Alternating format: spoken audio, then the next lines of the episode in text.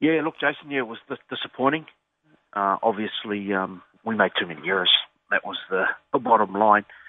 Uh, the, the the Tigers completed at 90% and took their chances, and we didn't. We had opportunities in the first half to um, build some pressure, but we didn't. We let them off with a couple of last play options that were, were poor, and, and we couldn't hold the ball. So it's a simple game. If you if you don't look after the ball and build pressure, then you know you're gonna you're gonna put your defensive line under pressure. And that's what we did on on Sunday night. Is the elimination of those errors, Stacey, something which is relatively easy to address? It is. Yeah, it is. Um, you know, you just got to sit down with the players and watch it because really, you know, over the last uh, last year and, and this year, our, our completion rate, even the year before, has has been pretty good. Um, but we uh, we were disappointed with what we um, what we did on the weekend. The, the Tigers put us under pressure with their defensive line, and we knew that was going to come. We only played them two weeks ago, and they did the same to us then. But know, when the ball's a bit uh, uh, the ball was wet and or the ground was wet and slippery, and we just didn't control it as, as well as we should have. So, um, you know, the, the week before against uh, the Bulldogs, we played, and it was a sunny day, and we, we didn't have that problem. So, it's easy to address. We just got to make sure that we, you know, our focus is a bit more clearer when we go into these games when when it is wet. Stephen Kearney said after the game as well, he thought maybe some players might have been still riding a bit of a high after the first up win over the Bulldogs. Has that been addressed this week as well? It most certainly has, yeah. Uh, uh, straight after the game, when we did our video review, um, he asked the players to put their hand up and ask, you know, who, who felt that um, they sort of pretty much just had to turn up and and, and play, and, and they'll get the result. And, and a couple of boys put their hand up, and that's all you need. You only need a couple of players to be uh, be a little bit complacent, and um, you know, you you get in the backside, and that's what happened to us. What sort of conversations are you having with Adam Keighran as he starts to make his way in the NRL as a, as a very new player? Yeah, look, we were real close with, with Adam. Um, all of our key key ball players, like Green and Roger, um, Isaac, Nathaniel Roache, Jazz Tevaga. So, yeah, we, you know, we'd like um, Adam to be a bit more involved than, than what he was uh, on the weekend, take a bit of pressure off Greeny. And, you know, it's understandable sometimes when you get a player that comes into the team, uh, a rookie, and he has a, has a blinder in his first game and things go his way. And then in the second the second game things don't quite go his way, and, and that's what happened on the weekend. He couldn't inject himself into the game as as we would have liked, and so yeah, so it's it's welcome to the NRL, um, Adam, and you know he'll learn from that. And, and Blake Green's been really good for him and, and keeping him positive. You know he was very disappointed with his performance on the weekend, um, Adam. So um, you know we'll look for him to, to bounce back. Do you see in him though the, the makings of a, of a good, consistent NRL player?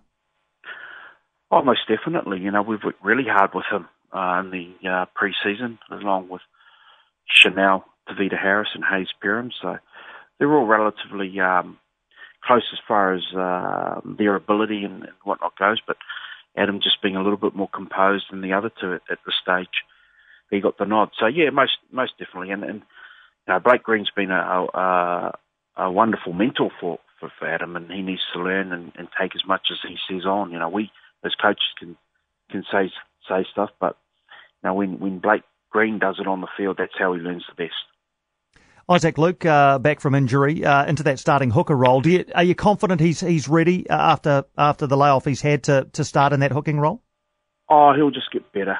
Um, you know, Isaac got thrown in the deep end a little bit there. You know, we lost Nathaniel Roache on our captain's run, which was very uh, very disappointing for us, you know, and, and, and more so for, for Nathaniel, who had, you know, had a had a wonderful start to the season. So uh, Isaac got thrown in the deep end a little bit there with uh, you know a disruptive preseason uh, with his shoulder injury, then he had a hamstring injury. So, but he'll just get better.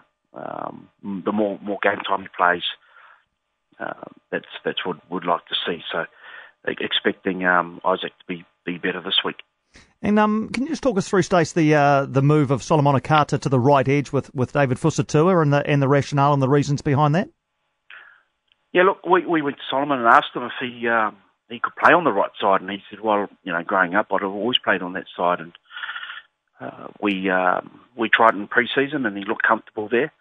Peter Hiku's comfortable either side, so and Gerard Beale. So that was the reasoning behind it. He played for Tonga on the right right side, looked very comfortable there, and he, he was confident. So the main person we had to persuade uh, for that to happen was, was probably Dave Fusitu'a.